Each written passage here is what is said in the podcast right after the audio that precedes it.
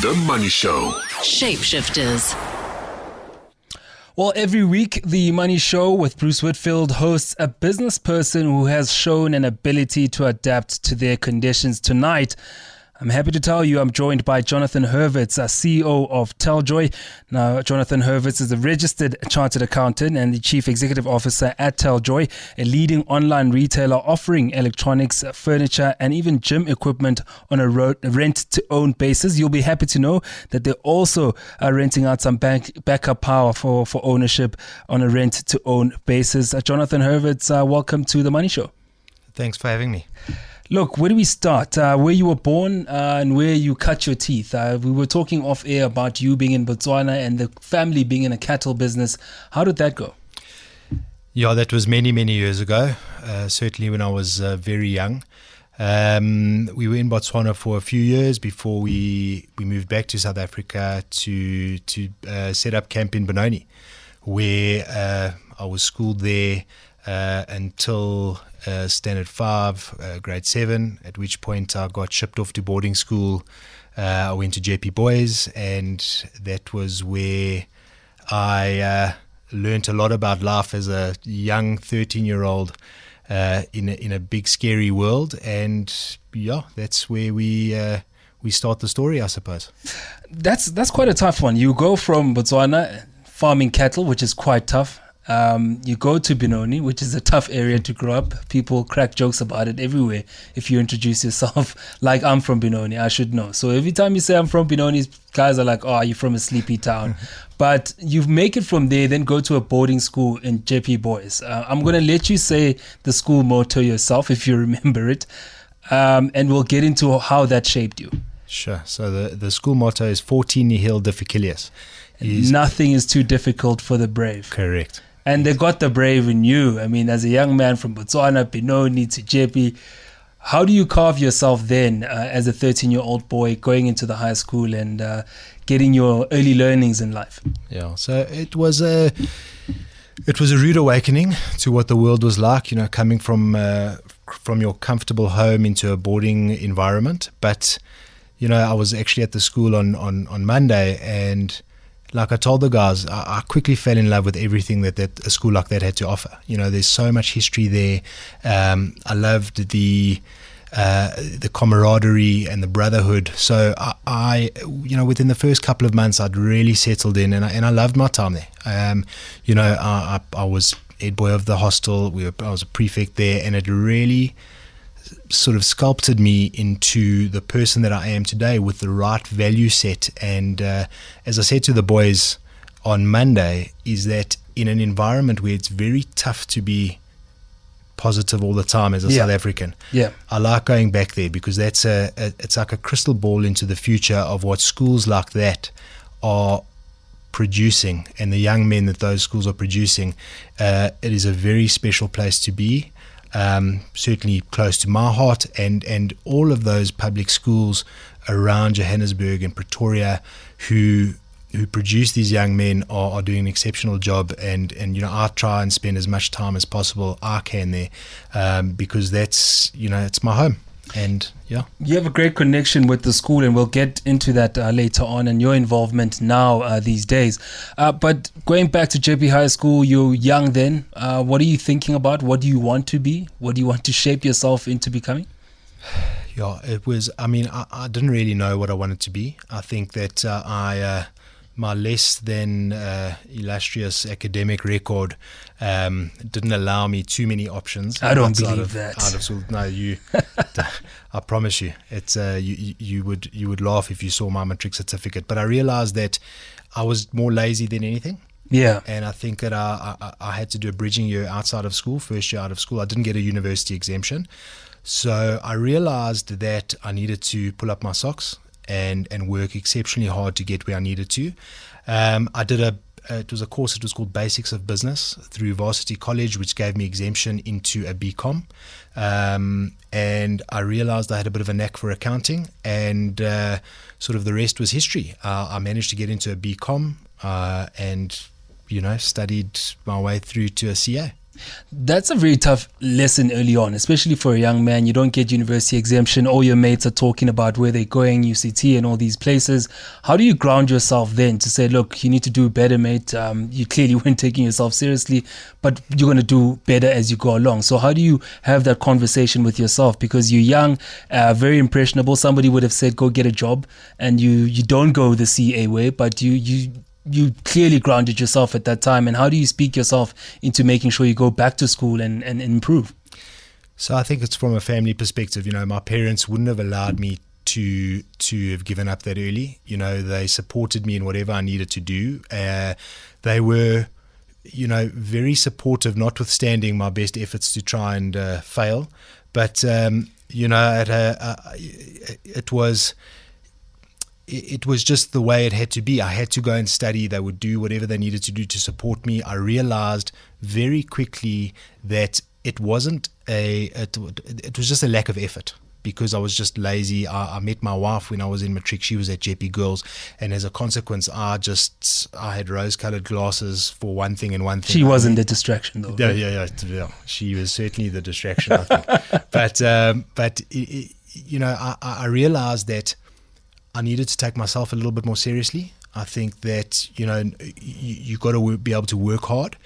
And once I started to put my head down and focus on on my studies and ensure that I would give my myself, my family, the best chance of success, I had to put in the work.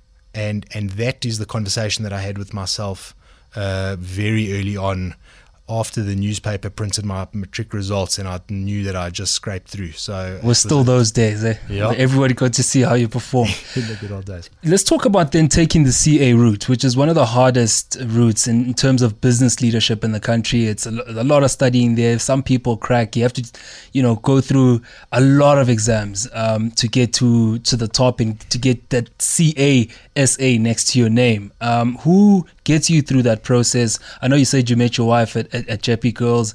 Um, you know, what's the family's involvement in getting you through this academic process? So, I mean, it was it was a, a real family effort. You know, I think that I, I, put my head down from day one. I knew what I needed to do. Um, I started the year very early, making sure that I was you know, studying hard. I had good lecturers. I was very fortunate to have a mentorship base that got me through, and I, I had a support structure which allowed me to keep my focus. Uh, I never wavered. I knew exactly what the end result was going to be, and as a consequence, I put my head down and and got stuck in and and managed to to get through. Um, all of the exams, boards, all first time, and and ultimately then start my articles. Yo, you really had a chip on your shoulder if you were taking those first time. Um, you then get your qualification, right? Uh, you've passed through, you've taken yourself seriously. Um, your first workings as an intern, as a first comer, uh, are you making tea at this point, or you walking with the CA ment- uh, mentality and you want to just take over? I think that's the that, that's the misconception as a CA. You know, you do your articles, you you learn, you tick and bash as they as they call it with your green and red pen, and you go and um, experience various businesses. I always wanted to go to a smaller firm because I felt like I would get a little bit more exposure, and I think I did. Um, my first job out of articles, uh, if I'm honest, and I hope my, my FD is not listening, but I actually didn't have a clue what I was doing because when you're on one side of the, the, the, desk as an auditor versus a financial manager, it's a very different environment. Whilst your your your learning curve is steep and you can you can learn quickly because that's what ultimately a degree like that helps you do is is is is you know that critical reasoning and your learning curve uh, uh, is, is, is steep. But uh, I, I, was certainly a fish out of water quite early on. But but fortunately, I learned. I had very good mentorship coming through and yeah, so I was managed. I managed to uh, settle in pretty quickly. That's what I wanted to talk about. Uh, the the managers and the leadership that got you to shape shift through that process. Um, you, like you're saying, a deer in headlights. You're getting all this work coming at you. you just got your qualification. Who's steering you along the way? So I've always been very fortunate to have a, a very solid mentorship base. Um, you know, I don't want to mention any of the names at risk of forgetting anybody, but you know, I, I think that certainly the way that I operate. When I see a youngster coming through who's trying his best and wants to learn, you've got to give them the opportunity to potentially potentially fail, and then ensure that you you create a safe place for them to then learn and grow. I was given, I was afforded those opportunities early on in my in my career. Uh, I never took it for granted. I, I realized that a broad mentorship base is so important for career growth and and um, sort of a well-rounded career, which which I really believe has been instrumental for me personally in terms of where I've come to today. You then go to Denny Mushrooms. Uh, was that the farm bug from back in the younger days? You wanted to experience that on the other end now that you've gone through life and you've got your qualifications and you can, you know, go through it again? Uh, um, I, I, wish I could say it was true, but it certainly wasn't because when you when you qualify as a CA, sometimes you have this misconception that jobs are just waiting for you. Yeah. Um, and it wasn't the case because it's quite a, a, it's, a you know, it's quite an, um, not an overtraded. At the end of articles, everybody goes out and looks for jobs. That's a bit saturated, isn't it? Absolutely. So, so, you know, I, I managed to, you know, I had a couple of interviews and I just had such a good chemistry with uh, the FD and we seemed to get on quite well. Um, I, I, can't say that I know what, what he saw in me, but he, he obviously uh, saw something and, and uh, I, was I happened to have a knack for that and enjoy that type of uh, that sort of agricultural environment was something that I was familiar with having grown up there. But but certainly it was a um, it was nice to be back. You know, having said that, we were at the head office, which was in Bryanston, whilst our farms were in outlying areas. We yeah. went to the farms um, often, but it certainly wasn't a, a job where I had to put on my dungarees and go to the office every day. It is a tough business, though. Um, you know, to make money with. You know, getting the um, operation right, the environment right, so that you get enough mushrooms to take to market. How how challenging was it to be part of that business, and what did you learn um, from the mushroom business? So uh, I think that I learned that strong fundamentals are important to run any business. You know, that business that it wasn't a business that you could take shortcuts. Ultimately in agriculture you have to you have to put in the time and it's you know, it was 13 weeks from the time that you put the spore into the in, into the compost to the time that you get your first break. That wasn't going to change whether you did anything different. You had to be patient. You had to get the solid fundamentals. I also learned a lot about cost base. You know, that's a very high fixed cost business, and you have to manage that cost base to make sure that you know uh, uh, you, your margins are right and your volumes are right, and make sure there was it was such a delicate environment, you know, and and we and the guys certainly the team at that stage had had the balance all together that we were able to make, make a success at that time. Um, you seem to have enjoyed the retail side. We'll talk and pick up on your um, stewardship at Teljoy and also speak about you know what you're doing now with the boys at Jeppe Boys, and that's after the break. We are in conversation with Jonathan Hurvitz, the CEO of Teljoy. The Money Show. Shapeshifters. And our shapeshifter tonight is Jonathan Hurvitz, the CEO of Teljoy. We pick up the conversation where you joined Teljoy in 2014. Now, this is a company, of course, that has a lot of rent to own products, but and, and uh, joining a competitive space like the retail space in, in South Africa, there's a lot of competition there for attention, firstly, and also for money. How have you found that uh, since joining them? So, I think that you're right in that there's lots of competition in sort of the category, but I think our our model is is certainly unique relative to the rest of retail, um, and I think that that's where we differentiate ourselves. You know, Teljoy, as you've said, is old business, 54 years old this year, from next month actually. Um, you know, we've always been in the rental space. I mean, with a very rich history.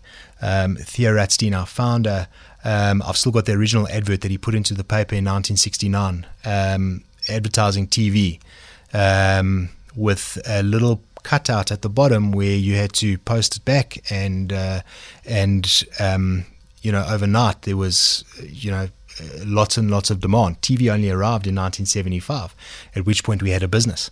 So, you know, I think that that rental model at that stage, because it was it wasn't commoditized. It you know, TV was the third most expensive thing in your house. It was your house, your car, your TV. So you know, he he was a visionary, he still is a visionary, and he was able to to build this rental model that allowed us to to build this business over many many years. Later on, brought cellular into the country, um, and then you know the various iterations of Teljoy took place. And things are far more faster these days. I mean, you became CEO of Teljoy in 2019. 2014. 20, 2014. Oh, sorry, 2019 Yeah. CEO. You joined 2014, CEO Correct. 2019, Yeah. um, and you've taken up the space. And I see the company taking a direction of uh, renting to own backup power devices. Uh, that's another competitive space. A lot of people trying to stock up on some of these products as more and more South Africans uh, try to gain access to them. How has it been, especially in your space, uh, where you're introducing a product uh, for rent to own? We know that backup power devices are quite expensive at this point in time. Are you finding a, a lot of reaction from the market? Absolutely, I think there's you know there's a lot of demand, and we just uh, make sure that we've got the right type of products that uh, that perform the right type of service for the for our our, our customers. Um, it is an overtraded space, um, so you know supply is much lower than demand at the moment. Um, and we we with all our categories we make sure that we get the, the, the, best products possible in order to make sure that our customers have as much uptime as possible without uh, you know any uh, possible breakdowns or, or so on. The name Kevin Tate, uh, what does it mean to you? Uh, Kevin Tate was the headmaster when I was at school. Um, he was a man who I think he took over when I was in grade I don't know, standard seven, standard eight, um, and yeah, absolutely uh, an inspirational guy. He spent a lot of time at Jeppe. He was an old boy himself. I know he spends a lot of time at uh, at the girls' school now. He looks after our, our memorabilia, our museum. So yeah, a lot of uh, history with him. You're now also an old boy and you spend a lot of time at Jeppe Boys. Uh, just tell us some of the programs that you uh, have the privilege of running there and what you want to instill in the new generation of these high school men. So, you know, as I said earlier, these the future leaders of South Africa need the best, uh, the the best start possible, and and uh, a business like Teljoy and the time of Old Boys is the is the only way to get these boys there. I think it's a different. Um, a different mix of boys that are there now. I think a lot of guys don't necessarily come from the, the, stable households as it was many years ago. So old boys' time and mentorship is so so key for the succession of of, of that school. Um, you know, Teljoy has the the the pleasure of of spending a lot of time there and and, and, and really trying to improve the life of these or the lives of these of these kids. And as i said you know these are future leaders. We've got to look after them. We've got to make sure that they have the mentorship and they have the the, the ability to to add back to society down the line uh, a lot of people will tell you if you go to a private school, you join a network of people that you can rely on later, maybe even become your shapeshifters if they're your seniors. But public schools um, also have that opportunity um, if you have an all boy systems, like you you saying. Um, so, what kind of opportunities are you creating for this um, new uh, a bunch of young men that want to go out in the world and make a change, especially in our country? So um, it's quite topical for us at the moment. We're developing an app um, that allows boys to connect with uh, other old boys um, across the world and you know seek opportunities for uh, work or mentorship or advice or if somebody immigrates to London as an example and they land there and they know nobody they then have a network which they can they can plug into. You know, everything is about support, uh, not just as part of Jeppe, but everywhere. You know, we see a lot of people who battle on a daily basis. Why? Because their support structures aren't strong. So, yeah. As a CEO then of Teljoy, um, looking at South Africa's situation, a lot of headwinds coming from every direction. Where do you find the positives? So, you know, Teljoy's story is is is that we have always been part of the South African South African consumers household. That's not going away. We we are there to support customers in making sure that we we are giving them the the best way to get the things that they need. You know, Teljoy is a, it, it, I mean, we, we offer a month to month rental on, Yeah. on on things that are are required in the home. There's no necessity for um, capital outlay and, and all of that um, excess that you may not have access to. So you know, we are remaining um, very positive. I know that guys are, are, are, are, struggling. We're trying to help that middle class really improve their quality of life with a model that is is truly unique. Uh, as as a CEO now, of course, you're in the you're in the C-suite, and a lot of people think um, you don't need advice yourself. Uh, but let's go through some of the best advice that you've received um, that's shaped you uh, as the man you are today? So there's a book that I always go back to. I read it two, three times a year called The Go Giver. Um, it's all about how much you're able to give before you before you take. Um, I run the business on that premise: is you know your income is determined by how many people you serve and how well you serve them. Um, and you know it's very difficult to pinpoint. I've had so much support in my career through shareholders, through um, you know people that I've met over time. You know, I think for for young people, one of the, the the things that I'll say to them because everybody's in a rush, you know, it takes a year to get a year's experience.